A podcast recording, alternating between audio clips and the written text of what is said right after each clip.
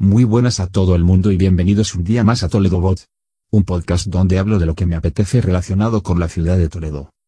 Hoy episodio número 20 dedicado a una de las puertas de la ciudad, la Puerta del Cambrón. Espero que os guste. Pero antes, como siempre, ya sabéis que visitando la web de toledobot.com podéis encontrar la manera de tenerme como un asistente personal en vuestra visita a Toledo.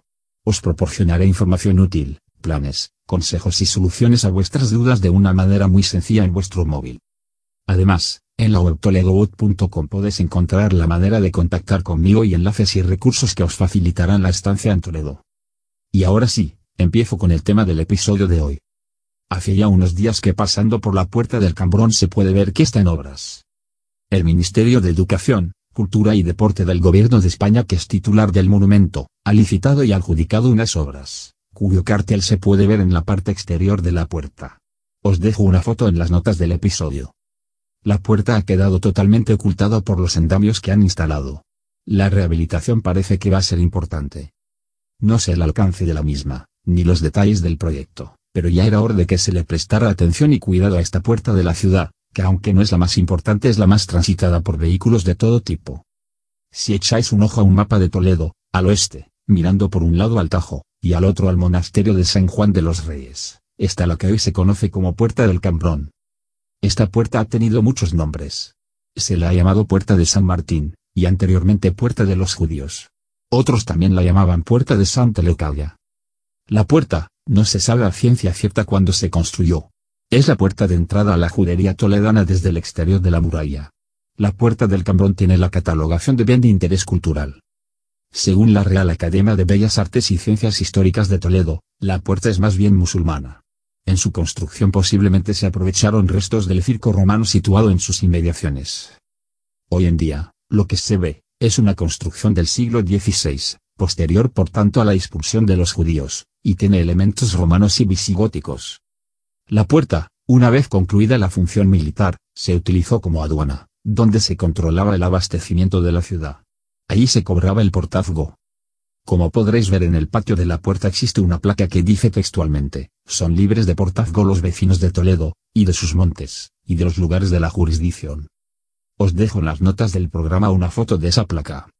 En un próximo episodio del podcast hablaré del famoso portazgo toledano, pero para el que no lo sepa, básicamente se trataba de un impuesto que se cobraba en las puertas de acceso a la ciudad, casi siempre sobre las mercancías. Parece ser que la Puerta de los Judíos, tras la expulsión de los mismos en el año 1492, quedó muy abandonada en su mantenimiento. Ya en el año 1571, el corregidor de la ciudad acometió una gran transformación de la puerta medieval, manteniendo las 4 torres y 2 fachadas principales. Fue entonces, cuando le cambiaron el nombre y pasó a llamarse Puerta del Cambrón. Ya en época más reciente, al finalizar el asedio del Alcázar durante la Guerra Civil de 1936, la puerta se convirtió en un breve refugio de unos milicianos republicanos, desde donde pretendieron hacer frente al Ejército Nacional. Entonces se produjo un asalto por parte del ejército franquista, que originó graves desperfectos en el edificio. Finalmente la puerta fue rehabilitada por los gobiernos de Franco, y creo que así se quedó hasta hoy. A ver si con la nueva rehabilitación le dan una buena vuelta, porque ya ha llovido desde entonces. Bueno, ¿y de dónde viene el nombre actual de la puerta? Las cambroneras, también conocidas como cambrones, son unos arbustos espinosos. Tradicionalmente se han utilizado, para delimitar propiedades y evitar, la entrada de animales o personas al interior de las mismas. Sus temibles espinas quitan las ganas a cualquiera. Pues bien, se especula con que en el siglo XVI, justo antes de la reforma más importante de la puerta, crecía uno de estos arbustos en una de las torres que estaba semiderruida. Por eso se le empezó a llamar Puerta del Cambrón. En Toledo, es habitual ver crecer alguna planta silvestre en fachadas y monumentos. Lo más típico son las higueras, pero en este caso, parece que fue una cambronera, y como os digo, de ahí le viene el nombre a la puerta. A finales del año 2017, por iniciativa de la Asociación Cultural Montes de Toledo, que tiene su sede social en la puerta, y de la Asociación Regional de Guías Oficiales de Turismo de Castilla-La Mancha, se colocó un pequeño cartel explicativo del origen del nombre de la puerta, y se celebró con una plantación de unas cambroneras justo al lado. También se dijo que se instalaría en las inmediaciones, por parte del ayuntamiento, una recreación de un potro de rar. Supongo, para simbolizar el antiguo uso de la puerta como paso de carruajes con sus mercancías, y con sus correspondientes animales de carga. Todas estas medidas contribuyen a visibilizar y difundir el rico patrimonio cultural y artístico de nuestra ciudad, según comentó la concejala responsable. Ahí, de momento, no hay ni potro de herrar ni cambroneras, al menos que se puedan ver. Yo, la verdad es que no tengo ni idea de cuánto tiempo tarda en brotar y en crecer esa planta. Además, ahora les han puesto las herramientas y las piezas de los andamios justo encima. Son plantas muy resistentes, acabarán saliendo. No lo dudo. Os dejo un enlace en las notas del episodio a la noticia del día en que se pusieron. Y ahora viene la coña de siempre de que si es cambrón, con M o sin M. Pues sí, también eso puede tener una explicación. Resulta que, unos dicen que cambrón y cambronera son palabras de hebreos y caldeos. Hay otros que explican que, son palabras que tienen origen latino. Y es por aquí por donde viene la supuesta relación.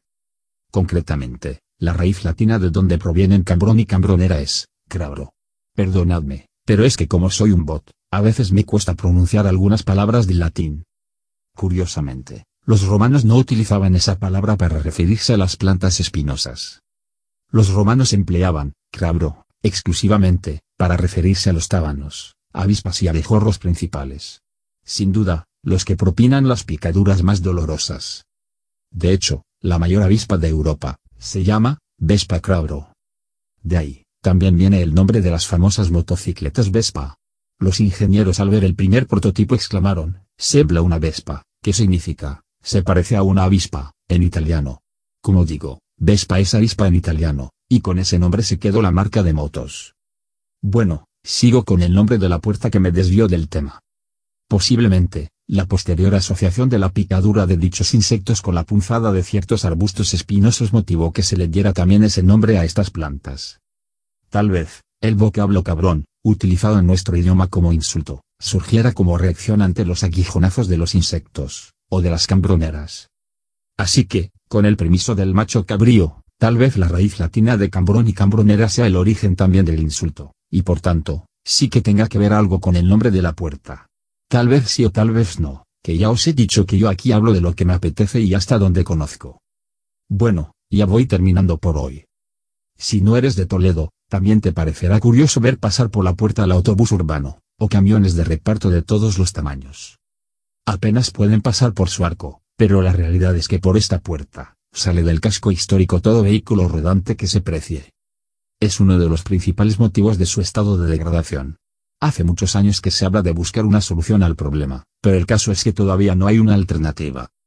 El responsable de la puerta y de las murallas de Toledo es el ministerio, y del tráfico lo es el ayuntamiento. A ver si con esta reforma, se animan y le buscan una solución al problema. A día de hoy, creo que es la única puerta de la muralla que todavía soporta el paso de vehículos. Las vibraciones de los vehículos pesados y el continuo pasar de los turismos poco pueden beneficiar al histórico edificio. La verdad es que el problema no tiene fácil solución. Lo de las palomas en sus torreones es otro problema que parece no tener solución. Seguramente, el excremento de una paloma que contenía una semilla sin germinar, fue el causante de que creciera aquella planta espinosa en el torreón semiderruido, y por tanto que la puerta ahora se llame Puerta del Cambrón. Aprovecho para recordar que si estáis visitando la ciudad durante unos días, evitéis ir por la zona de Zocodover por la mañana. La situación que se crea ahí con las furgonetas y camiones de reparto, cada día es peor y es realmente desagradable e incluso peligroso. A partir de las 11 de la mañana, el problema desaparece pero antes, como os digo, mejor no ir por ahí. La imagen de los paraguas de los guías con los grupos de gente entre las furgonetas, la verdad es que es lamentable. De momento, es lo que hay.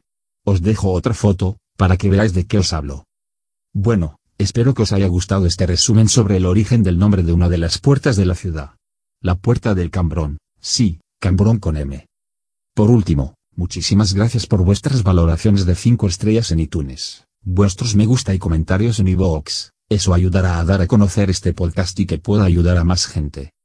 Estoy tomando nota de vuestras sugerencias para futuros episodios. No se me olvidan. Recordad que esto lo hago cuando me apetece, y no es ninguna obligación. Bueno, pues eso ha sido todo por hoy. Me despido hasta el próximo episodio del podcast, y mientras llega podéis contactar conmigo en la web toledobot.com. Adiós, alhajas.